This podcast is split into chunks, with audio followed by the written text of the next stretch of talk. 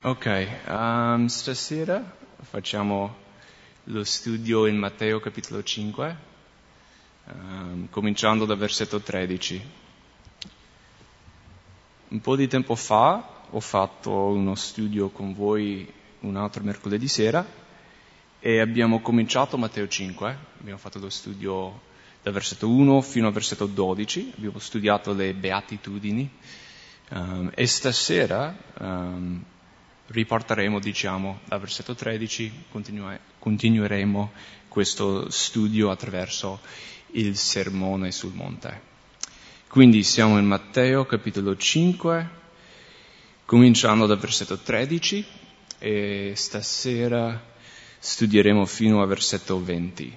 Uh, quindi prima di pregare voglio leggere il testo, uh, poi possiamo cominciare.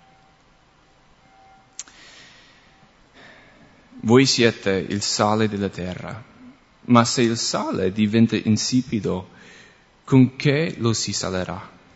Non è più buono a nulla se non a essere gettato via e calpestato dagli uomini. Voi siete la luce del mondo. Una città posta sopra un monte non può rimanere nascosta. E non si accende una lampada per metterla sotto un recipiente, anzi la si mette sul candeliere ed essa fa luce a tutti quelli che sono in casa. Così risplenda la vostra luce davanti agli uomini affinché vedano le vostre buone opere e glorificano il Padre vostro che è nei cieli. Non pensate che io sia venuto per abolire la legge o i profeti.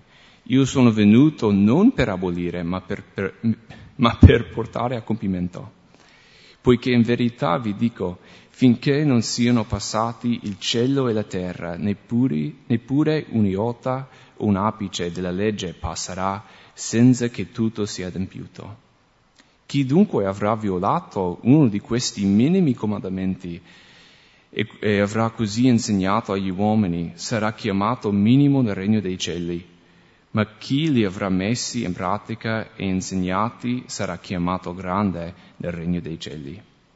Poiché io vi dico che se la vostra giustizia non supera quella degli scribi e dei farisei, non entrerete affatto nel regno dei cieli. Ok, vogliamo pregare. Signore, ti ringraziamo stasera per la tua parola, per la scrittura che tu ci hai dato tu non ci hai lasciato nel buio, Signore, nelle tenebre, ma tu hai fatto risplendere la luce della tua parola nelle nostre vite, Signore.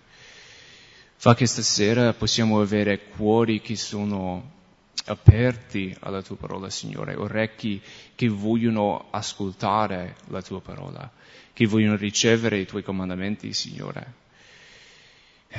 E sappiamo che questo succede attraverso lo Spirito Santo. Quindi ti invitiamo, Spirito Santo, di essere qua stasera, che sii tu l'insegnante, di illuminare gli occhi dei nostri cuori affinché vediamo in pieno la tua gloria, Signore. Ti, ti amiamo, cerchiamo te, come avevo cantato, bramiamo solo te, Signore. Tu sei buono. Grazie di nuovo per stasera, nel tuo nome. Amen. Amen.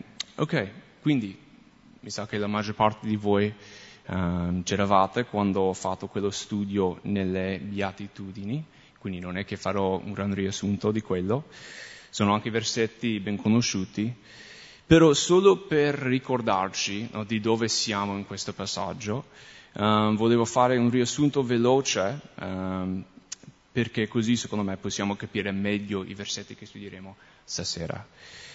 Quindi in versetto 1 e 2 di capitolo 5 vediamo che Gesù sale sul monte e comincia a, ad insegnare ai suoi discepoli. Di nuovo, questo passo, Matteo 5, 6 e 7, um, è il passo più lungo o l'insegnamento più lungo che vediamo in tutti i Vangeli. Quindi Gesù comincia ad insegnare e subito comincia con questi, uh, queste beatitudini. Okay? Ehm, che sono per dire un modo di vivere. Però non so se voi vi ricordate, questo modo di vivere è molto diverso rispetto al mondo. è quasi come se Gesù avesse girato tutto sotto sopra.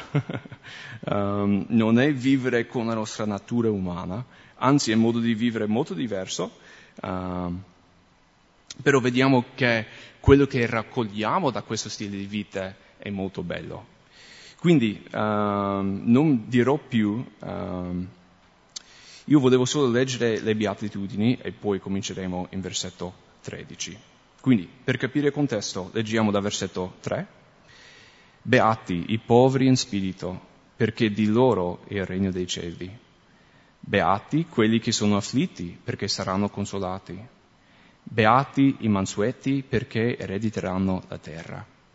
Beati quelli che sono affamati e assettati di giustizia, perché saranno saziati. Beati i misericordiosi, perché a loro misericordia sarà fatta. Beati i puri di cuore, perché vedranno Dio. Beati quelli che si adoperano per la pace, perché saranno chiamati figli di Dio. Beati i perseguitati per motivo di giustizia, perché di loro è il regno dei cieli. Beati voi quando vi insulteranno e vi perseguiteranno, e mentendo diranno contro di voi ogni sorta di male per causa mia. Rallegratevi e giubilate perché il vostro premio è grande nei cieli, poiché così hanno perseguitati i profeti che sono stati prima di voi. Quindi questo è il contesto, quello che Gesù ha appena detto, uh, e quindi secondo me per capire questi versetti che studieremo stasera è bene ricordarci di quello che Gesù ha appena detto. Quindi il nostro testo stasera io vorrei dividere in due parti. Eh, dal versetto 13 a, 17, a 16, scusate, è la testimonianza che un discepolo di Gesù darà al mondo. E poi la seconda parte, nella seconda parte, dal versetto 17 al versetto 20, Gesù ci spiega uh, come usare o interpretare o leggere il Vecchio Testamento, la legge e i profeti. Quindi sono questi, uh, queste due parti che studieremo stasera, uh, la testimonianza al mondo di un discepolo e poi studieremo anche um, come Gesù usava e interpretava, leggeva il Vecchio Testamento, che secondo me tutti e due sono um, cose importanti da capire. Quindi, versetto 13, voi siete il sale della terra, ma se il sale diventa, diventa insipido, con che lo si salerà? Non è più buono a nulla se non a essere gettato via e calpestato dagli uomini. Quindi la prima cosa che Gesù dice, di nuovo parlando della testimonianza che noi come discepoli o credenti abbiamo per il mondo, dice che noi siamo il sale della terra. Okay? Quindi secondo me per capire cosa vuol dire dobbiamo chiederci che cosa fa il sale. Adesso anche chiedo a voi, che cosa fa il sale? Dà sapore, ecco, sì. Disinfetta, ok? Pulisce, qualcuno ha detto? Conserva, ecco. C'è un'altra cosa che ho scritto che nessuno ha detto. Com'è? Assume l'acqua? No. Qualcosa a fare con acqua? Di nuovo, non è che sono solo queste le risposte giuste. Quando mangi tanto sale, cosa succede? Ti viene la sete. Ecco, sì. Di nuovo, potremmo anche fermarci tutta la sera a solo meditare su um, come funziona il sale o che cosa fa il sale. Ma secondo me tutte queste cose sono, sono vere. Um, non sappiamo di preciso cosa intendeva Gesù quando ha usato questo esempio di sale, ma sì, dà sapore. Okay? Quindi Gesù dice noi siamo il sale della terra, quindi può essere che noi diamo sapore alla, alla vita, no? Um, il sale ti dà sete, okay? Quindi forse noi siamo il sale della terra che diamo quella sete alla gente no? che hanno più fame, più sete di Gesù, cioè vedono noi E una volta che hanno visto noi, vogliamo o vogliono avere di più di Gesù, di Dio, della parola di Dio, della sua presenza, può essere. O anche conserve. Uh, può essere che noi in un certo senso conserviamo una testimonianza di Dio su questa terra. No? Uh, non so, secondo me tutte queste cose sono pensieri validi, non sappiamo di sicuro. Um, secondo me sarà uno di questi Gesù, quello, o quello che Gesù intendeva. Um, ma secondo me, anche se non capiamo la ragione precisa per cui Gesù ha usato questo esempio, o cosa intendeva con sale, quello che dice alla fine di versetto 13 è molto importante. Se il sale diventa insipido, con che lo si salerà? Non è più buono a nulla se non a essere gettato via e calpastato dagli uomini. Quindi secondo me, qualsiasi cosa che Gesù voleva dire, c'è una cosa importante ed è che se il sale non è più salato, per dire, non serve a niente. Ok? Io stavo pensando un po' quando stavo preparando lo studio um, ad altre cose, no? che forse se sono cambiate comunque sono utili. Okay? Stavo pensando alla legna. Okay? Comincia come un albero. Un albero può dare ombra, può dare frutta, giusto? Se l'albero poi cade o viene tagliato, con il tronco puoi fare una casa, okay? un ponte. Se tagli la legna, la legna, puoi costruire qualcosa, un mobile, no? una sedia. Poi, casomai, anche se non lo usi per nient'altro, lo puoi bruciare, giusto? Ci sono tanti motivi per cui uno può usare la legna, ok, un albero. Ma il sale, se cambi quella, quell'unica cosa, no? Se, se, se togli il sale, diciamo, dal sale, non è più utile, ok? E secondo me questo è vero anche per noi, ok? Noi non siamo speciali, um, noi non siamo molto, um, non, non, abbiamo tanti talenti, ok? E se togliamo il Signore dalla nostra vita, cosa abbiamo? Zero, sì. Siamo come il sale senza, senza sapore, no? Um, come se, se, il sale viene disalato, ok? Non è utile per niente. E secondo me è vero anche per noi. Se noi perdiamo il Signore, se noi perdiamo la Sua parola, la Sua presenza, se noi perdiamo la Sua opera in noi, cioè, cosa abbiamo? niente, ok? Quindi noi siamo il sale della terra. La prossima cosa che Gesù dice, um, in versetto 14, voi siete la luce del mondo. Okay? Allora, prima di andare avanti, vi chiedo, chi è veramente la luce del mondo?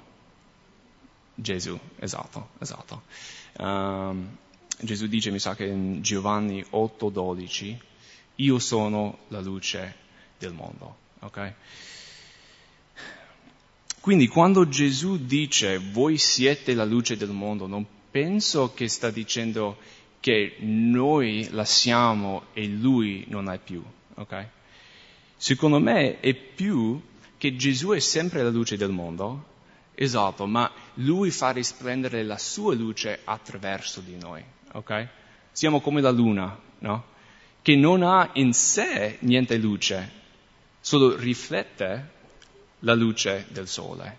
E secondo me quando lui dice voi siete la luce del mondo, non vuol dire che la luce poi proviene da noi, okay? vuol dire che Gesù fa risplendere la sua luce attraverso di noi. Okay? Di nuovo, noi e noi stessi non siamo speciali, okay? non abbiamo tanto di buono, no? non è che noi in noi stessi siamo un granché. Okay? ma siamo come la luna, no? Che semplicemente riflette la luce del sole, ok?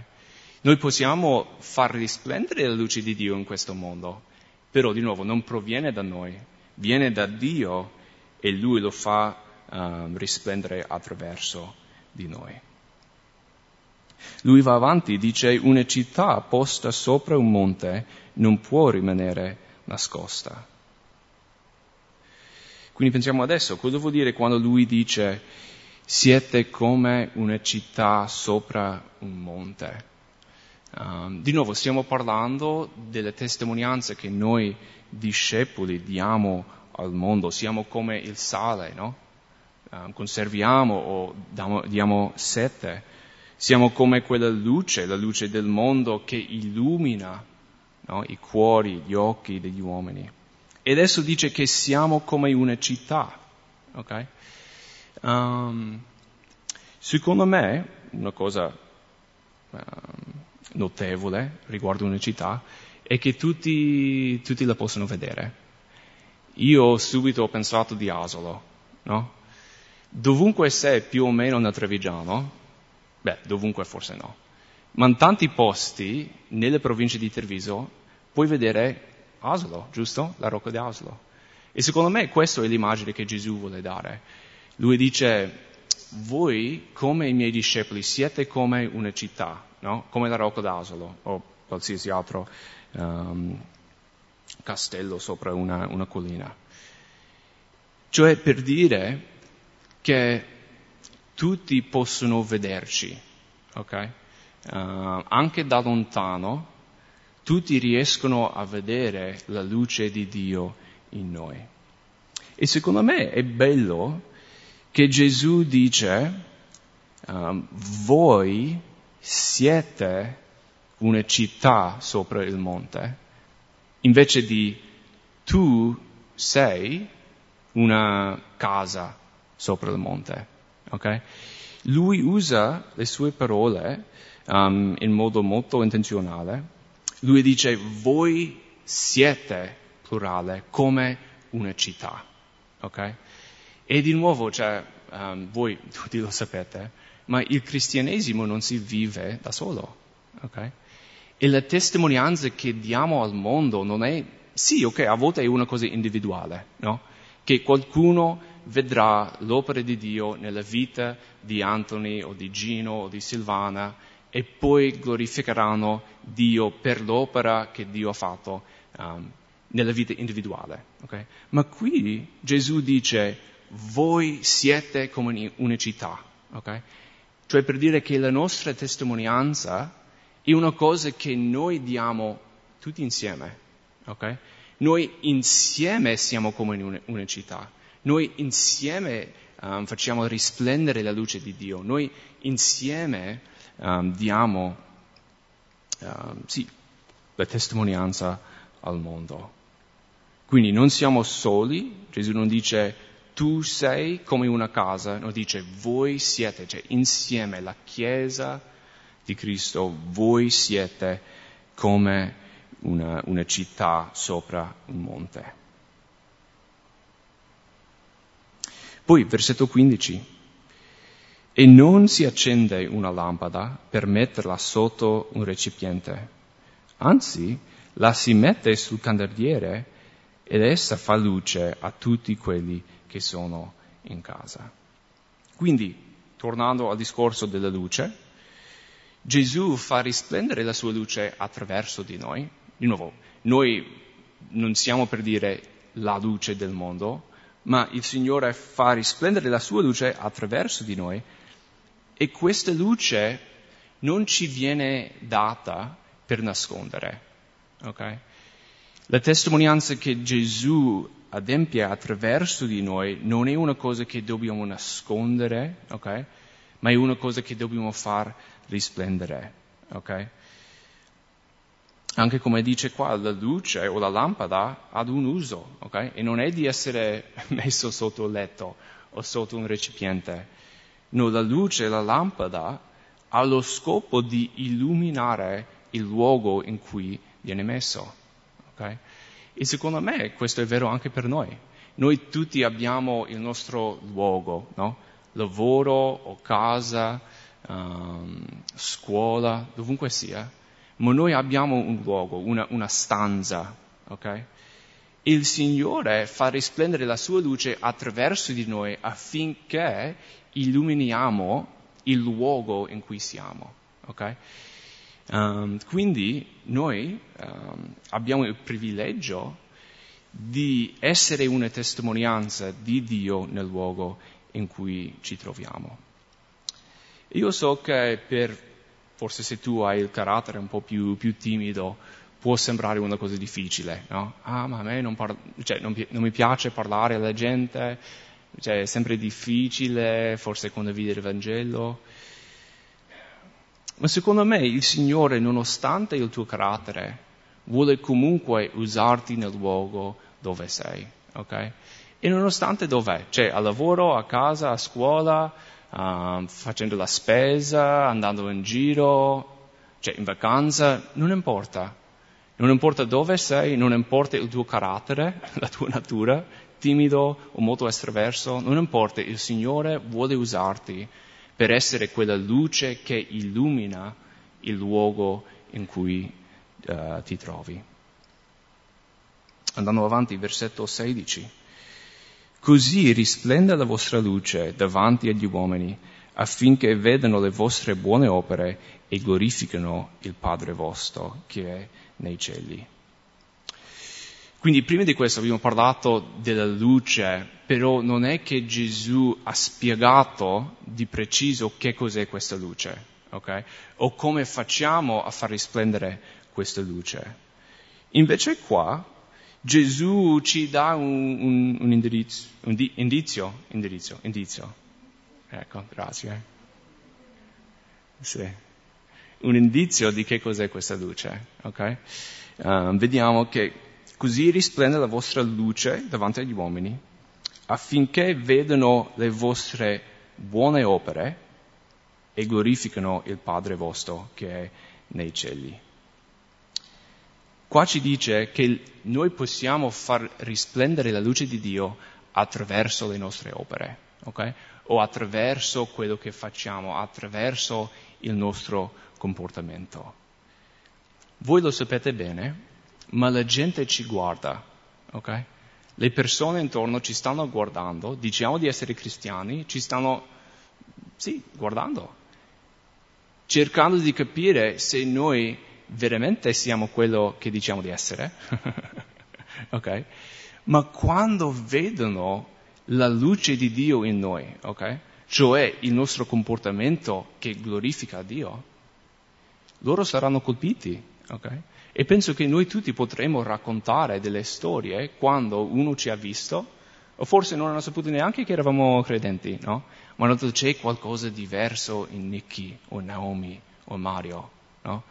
E poi glorificano Dio a causa del nostro comportamento. Dio si manifesta attraverso il nostro comportamento, ok?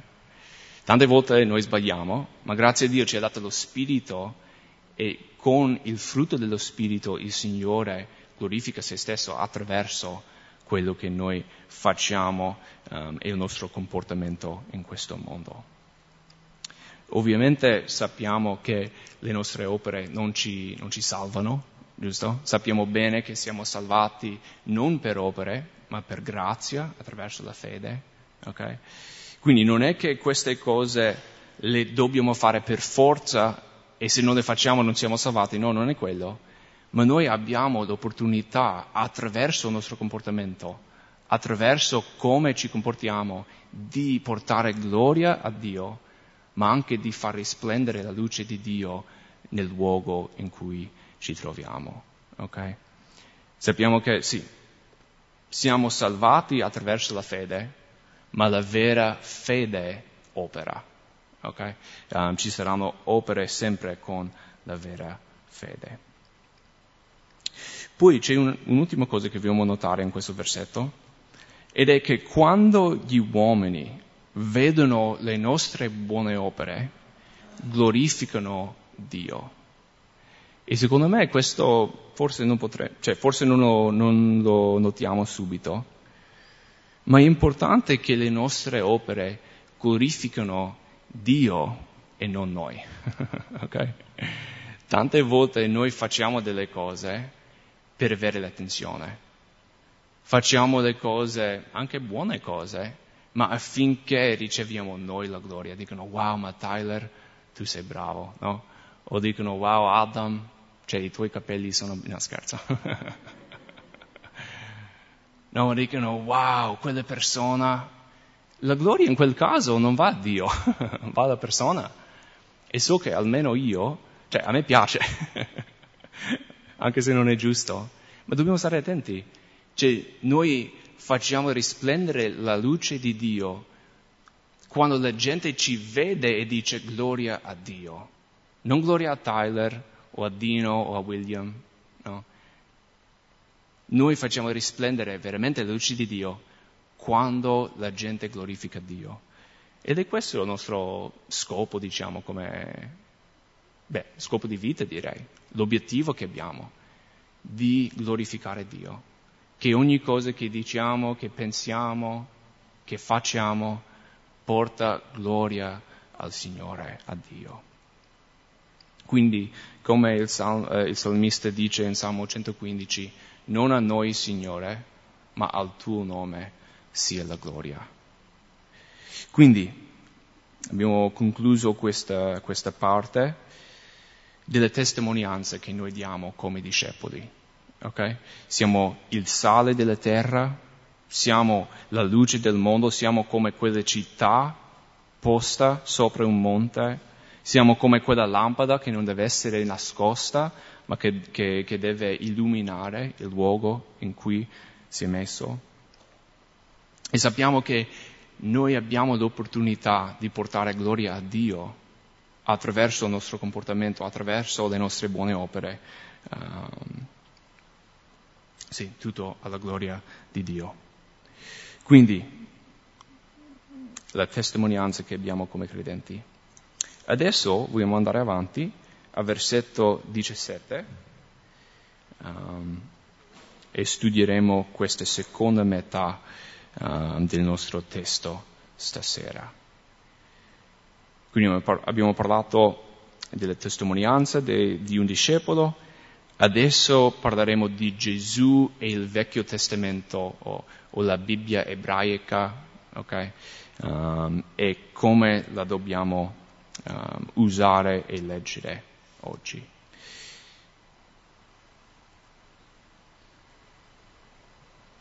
Quindi, leggo dal versetto 17. Non pensate che io sia venuto per abolire la legge o i profeti. Io sono venuto non per abolire, ma per portare a compimento. Poiché in verità vi dico, finché non siano passati il cielo e la terra, neppure un iota o un apice della legge passerà senza che tutto sia adempiuto. Chi dunque avrà violato uno di questi minimi comandamenti e avrà così insegnato agli uomini sarà chiamato minimo nel regno dei cieli ma chi li avrà messi in pratica e insegnati sarà chiamato grande nel regno dei cieli.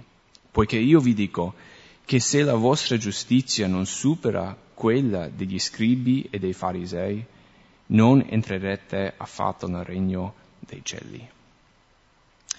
Quindi qua vediamo che Gesù parla del, del Vecchio Testamento, ok? Lì in versetto 17, quando dice la legge e profeti, uh, sarebbe stato un modo di dire tutto il Vecchio Testamento, okay? tutta la scrittura, quindi da Genesi fino a Malachia, 39 libri, um, la Bibbia ebraica viene chiamato ogni tanto, ma era comunque la Bibbia o la scrittura che c'era all'epoca di Gesù. Okay? Ovviamente i Vangeli non erano scritti a questo punto, um, le lettere di Paolo, ovviamente, cioè Paolo non era neanche convertito, um, Apocalisse, tutti questi, questi, libri del Nuovo Testamento non erano scritti, quindi la Bibbia um, con, consisteva del Vecchio Testamento, ok? Quindi da Genesi fino a Malachia. E qua vediamo che Gesù parla del Vecchio Testamento, di nuovo usa questo termine, la legge e i profeti. Um, secondo me è importante capire come Gesù vedeva e leggeva il Vecchio Testamento, okay? Perché noi ce l'abbiamo ancora, giusto? Uh, ci sono alcune Bibbie oggi che hanno solo il Nuovo Testamento, forse Salmi, Proverbi, ma ogni Bibbia che abbiamo qua, beh, quasi immagino che ogni Bibbia qua, ha anche il Vecchio Testamento, ok? Noi come, come cristiani evangelici crediamo che da Genesi fino all'Apocalisse è tutto la parola di Dio ispirato dalla, dallo Spirito Santo. Quindi è buono capire come Gesù vedeva e leggeva il Vecchio Testamento. E secondo me, specialmente il versetto, versetto 17, uh, ci aiuta a capire il suo punto di vista. Okay? Quindi, vogliamo chiederci questa domanda. Cosa facciamo con il Vecchio Testamento? Secondo me ci sono, o ci, ci, ci possono essere due estremi, okay? o due modi estremi in cui viene letto o visto il Vecchio Testamento. Okay? Uno è di non usarlo mai, ok? Non leggerlo mai, non citarlo mai, non contarlo come parte delle scritture che abbiamo. E l'altro estremo è di seguirlo come se fossimo ancora nel vecchio patto, ok? No? Di praticamente vivere da, da giudeo, no? seguire ogni singola legge, ogni piccola cosa, uh, quasi quasi di dimenticare il Nuovo Testamento, dimenticare Gesù, vivere come se fosse solo il Vecchio Testamento. Okay? E secondo me ci sono questi due estremi, uno di, di, di non, non, leggere mai il Vecchio Testamento, non usarlo mai, e l'altro è di seguirlo come se fosse la cosa più importante. Um, ma sappiamo che tutte e due di queste cose sono estremi e non è così che uno dovrebbe vedere la Bibbia. Infatti, secondo me, spero che capiremo che neanche Gesù vedeva il Vecchio Testamento così, la scrittura così. Okay? Secondo me la prima cosa di non leggere mai il Vecchio Testamento è sbagliato perché vediamo che Gesù si importava del Vecchio Testamento. Okay? Sto parlando adesso del Vecchio Testamento. Um, versetto 18. Poiché in verità vi dico, finché non siano passati il cielo e la terra, neppure un'iota o un apice della legge passerà senza che tutto sia adempiuto. Secondo, secondo voi Gesù prendeva sul serio il Vecchio Testamento? secondo me sì, ok? Di nuovo, il Nuovo Testamento non esiste a questo punto. Gesù sta parlando in versetto 18 del Vecchio Testamento e lui dice finché non è tutto adempiuto non passerà. Gesù lo prendeva sul serio. E anche vediamo che da versetto 21 in poi, sempre di Matteo capitolo 5, Gesù dirà, voi avete udito che fu detto così, ma io vi dico, ok? Um, quindi praticamente lui insegna, fa praticamente uno studio biblico su diversi passi del Vecchio Testamento. Quindi, almeno per quello che io vedo, Gesù si importava tanto del Vecchio Testamento. Lui lo considerava una cosa importante che anche noi credenti oggi dovremmo um, capire e leggere e, e, e, usare. Ma poi anche Paolo, no? Se pensi di Paolo in secondo Timoteo 3,16, lui dice tutta la scrittura è utile no? per correggere, per insegnare, per uh, riprendere anche se leggi il resto delle sue lettere, vedi che ci sono tantissime citazioni del Vecchio Testamento. Okay? Lui basava tanta della sua teologia su passi proprio dal Vecchio Testamento. Poi anche se arriviamo in Apocalisse, ci sono centinaia di riferimenti al Vecchio Testamento in Apocalisse. Okay? Quindi qua Gesù, Paolo, Giovanni, tutti e tre, non guardavano il Vecchio Testamento come, come anche noi facciamo adesso. Non sto dicendo che voi non credete a queste cose, ma guardavo il Vecchio Testamento come un tesoro, come la parola di Dio, come una cosa ispirata dallo Spirito Santo. Okay? Quindi, secondo me, quel primo estremo di non mai leggere il Vecchio Testamento, di non usarlo, è sbagliato.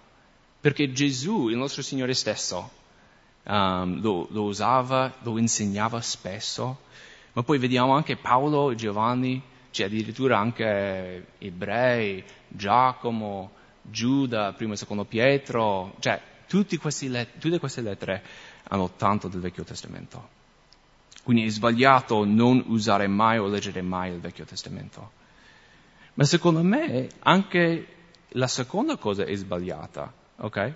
Cioè di prendere il Vecchio Testamento come la legge, no? Di praticamente vivere non come cristiano, ma come giudeo, ok? Di seguire ogni piccola cosa, uh, di pensare che gli sacrifici di animale ci salva, no? O di pensare che di lavarsi nel modo giusto ci salva. Cioè, capendo bene il Nuovo Testamento non è così, no? Non siamo più salvati dalle opere, da come seguiamo la legge, siamo salvati per la fede che abbiamo messo in Gesù, il suo sangue che ci ha lavato, ok? È solo questo. Quindi, secondo me, è sbagliato, anche vivere ancora come giudei, ok? Perché Gesù dice chiaramente che noi non siamo più nel vecchio patto, ma lui ha stabilito un nuovo patto nel suo sangue che ci salva per grazia mediante la fede. Quindi, cosa facciamo con il Vecchio Testamento? Secondo me questo versetto, versetto 17, è, è, è molto importante. Okay? Lo leggo di nuovo. Non pensate che io sia venuto per abolire la legge o i profeti, il Vecchio Testamento.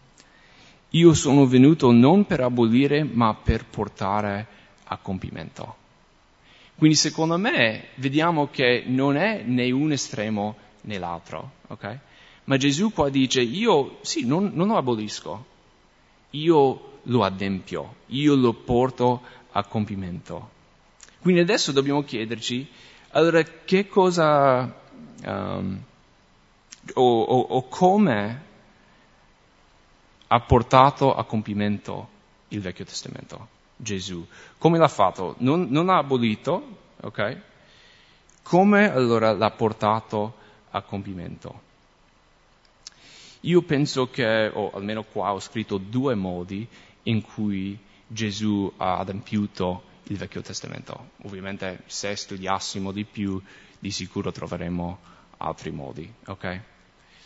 Il primo modo in cui Gesù ha portato a compimento o il modo in cui Gesù ha adempiuto il Vecchio Testamento è vivendo una vita secondo la legge per noi.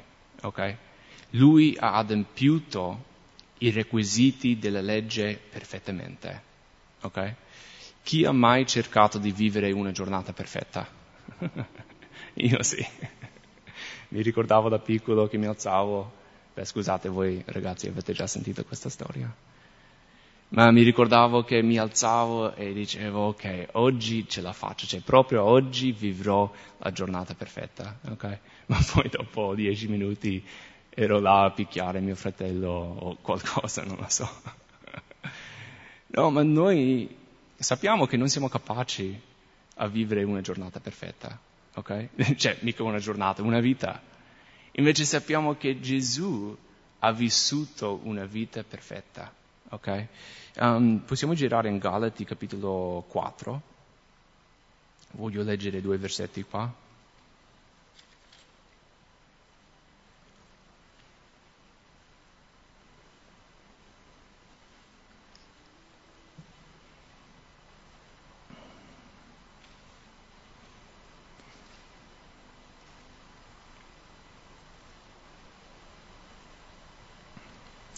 Galati 4, 4.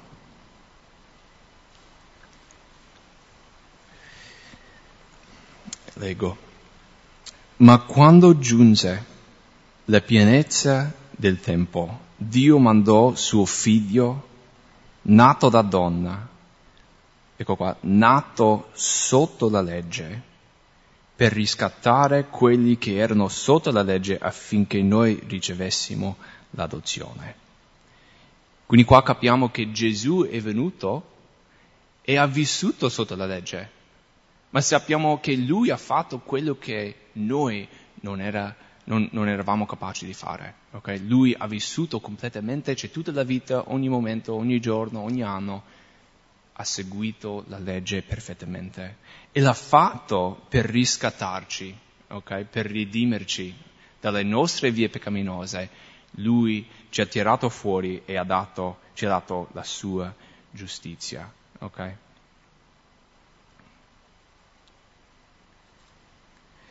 Poi possiamo girare in Romani capitolo 10, voglio leggere un versetto velocemente qua. Romani 10.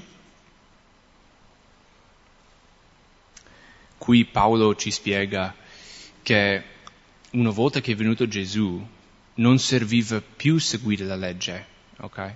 Uh, infatti uno non poteva più essere giustificato davanti a Dio seguendo la legge. Romani 10, 4 poiché Cristo è il termine della legge per la giustificazione di tutti colori. Colori. è veneto, no? Lori. tutti coloro che credono, ok? Cioè per dire, una volta che è venuto Gesù, Dio non aspettava più che noi seguassimo la legge. Adesso Dio aspetta che noi mettiamo la nostra fede in Gesù no? che noi riceviamo la sua grazia, la sua giustificazione, è così che dobbiamo vivere, non più seguendo una lista una lista di regole, ma credendo nel suo figlio. Okay? Quindi questo è il primo modo in cui Gesù ha adempiuto il Vecchio Testamento, okay? vivendo perfettamente secondo la legge. Ma secondo me c'è un'altra cosa importante da dire, ed è che Gesù ha adempiuto il Vecchio Testamento perché ha adempiuto tantissime profezie riguardo il Messia. Okay? Um, adesso giriamo in Luca capitolo 24.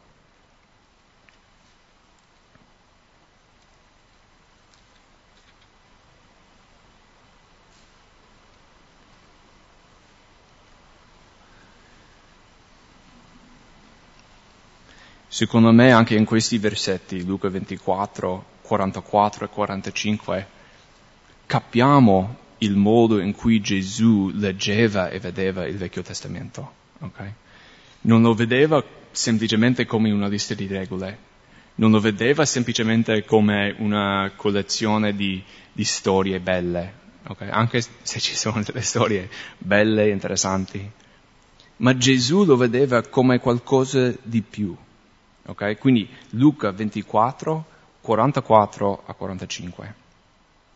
Poi disse loro, queste sono le cose che io vi dicevo quando ero ancora con voi, che si dovevano compiere tutte le cose scritte di me nella legge di Mosè, nei profeti e nei salmi. Allora aprì loro la mente per capire le scritture e disse loro, e poi va avanti a parlare, ma qua capiamo che Gesù ha adempiuto il Vecchio Testamento, la legge, i profeti, i salmi, ok? Attraverso la vita che lui ha vissuto, ok? Lui ha adempiuto tantissime profezie, ok? Infatti quando capiamo il Vecchio Testamento vediamo che tutto è puntato verso Gesù, ok? Um, anche se guardiamo la legge, no, tutti i sacrifici, ci puntano al sacrificio perfetto di Gesù. Okay? Um, il fatto che c'erano dei re nel Vecchio Testamento ci fanno capire che doveva arrivare un re perfetto un giorno. No? Il fatto dei sacerdoti ci fanno capire che ci sarebbe arrivato il sommo sacerdote perfetto, Gesù Cristo un giorno. No? E con tantissime altre cose, vediamo che il Vecchio Testamento um, ci parla di Gesù. Okay? Ed anche Gesù considerava il Vecchio Testamento, come dice qua, la legge, i profeti, qua è aggiunto anche i salmi. E Gesù voleva far capire ai discepoli che tutte queste cose, tutti questi libri parlavano, testimoniavano di Gesù. Okay?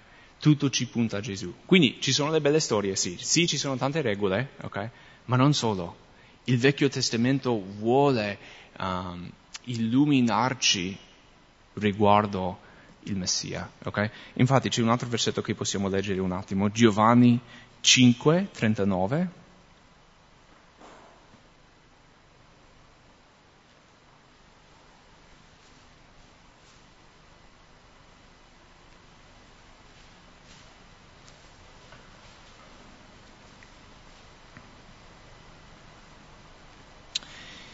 Giovanni 5:39.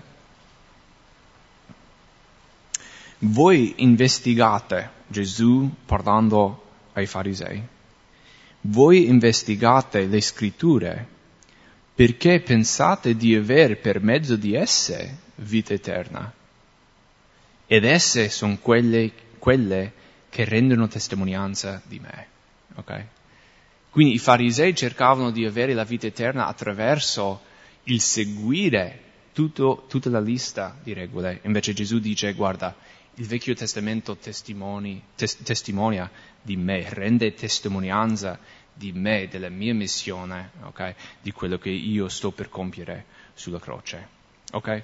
Quindi, tornando in Matteo 5, Gesù non ha abolito la legge, okay? l'ha portato a compimento. Per primo seguendo la legge perfettamente, ma anche adempiu, adempiendo tutte le, uh, le profezie del Vecchio Testamento. Poi, per concludere, voglio leggere versetto 20. Poiché io vi dico che se la vostra giustizia non supera quella degli scribi e dei farisei, non entrerete affatto nel regno dei cieli. Qua Gesù dice una cosa un po' dura. Penso che voi capite più o meno il livello di giustizia che avrebbe avuto un fariseo, no? Che loro ogni giorno si lavavano in una certa maniera, mangiavano certe cose, osservavano tante uh, feste, no? osservavano tanti riti, cioè loro seguivano perfette, cioè, perfettamente, cercavano di seguire perfettamente la legge di Dio, ok? Quindi di dire la tua giustizia deve, essere, deve, deve superare la giustizia dei farisei e dire ok, beh, non ce la faccio proprio, cioè sarebbe impossibile. E secondo me, se noi siamo sinceri, dovremmo dire impossibile, ok? Come um, Isaia 64 dice, vi leggo un versetto, Isaia 64, 6, tutti quanti siamo diventati come l'uomo impuro, tutta la nostra giustizia come un abito sporco. tutti quanti appassiamo come foglie e la nostra iniquità ci porta via come il vento. Di nuovo, senza Cristo ci arriviamo, ma senza Cristo la nostra giustizia non è come quella dei farisei è come un abito sporco, come dice qua, o come uno strafinaccio sporco. E davanti a Dio, cioè, non ce la facciamo, non ci accetta. E quello, cioè il peccato che ci lontana da Dio. Però, di nuovo, arriviamo a Gesù, ok? Beh, leggo 2 Corinzi 5, 21, un, un, un versetto che sono sicuro che l'avete conosciuto, cioè sentito. Dobbiamo avere quella giustizia che supera quello dei, dei farisei, ok? Anche se sappiamo che la nostra giustizia è come un abito sporco, no? Come un panolino sporco. Ma qua Paolo ci dice, secondo Corinzi 5, 21, colui che non ha conosciuto peccato, no, Gesù, che ha adempiuto per noi la legge, che ha vissuto completamente, perfettamente, secondo tutti i requisiti della legge. Colui che non ha conosciuto peccato. Egli, Dio, lo ha fatto diventare peccato per noi sulla croce, affinché noi diventassimo giustizia di Dio in Lui. Okay? Quindi in noi stessi è impossibile avere quella giustizia che supera quella dei farisei. Ma sappiamo che um, per merito di Gesù, no, quello perfetto che è diventato peccato per noi, noi adesso possiamo avere la giustizia di Dio per entrare nel regno di Dio, nel regno dei cieli. Okay? Quindi, ecco il nostro studio per stasera. Noi possiamo essere una testimonianza al mondo noi possiamo far risplendere la luce di Dio attraverso la nostra vita, attraverso la nostra condotta, il nostro comportamento. Possiamo glorificare Dio nel luogo in cui siamo. Ma poi anche capiamo che Gesù non è venuto per abolire la legge, ok? Ma per portare a compimento tutto. E sappiamo che attraverso la sua vita perfetta, noi imperfetti possiamo avere quella giustizia davanti a Dio in modo che Lui ci accetta e ci fa far parte.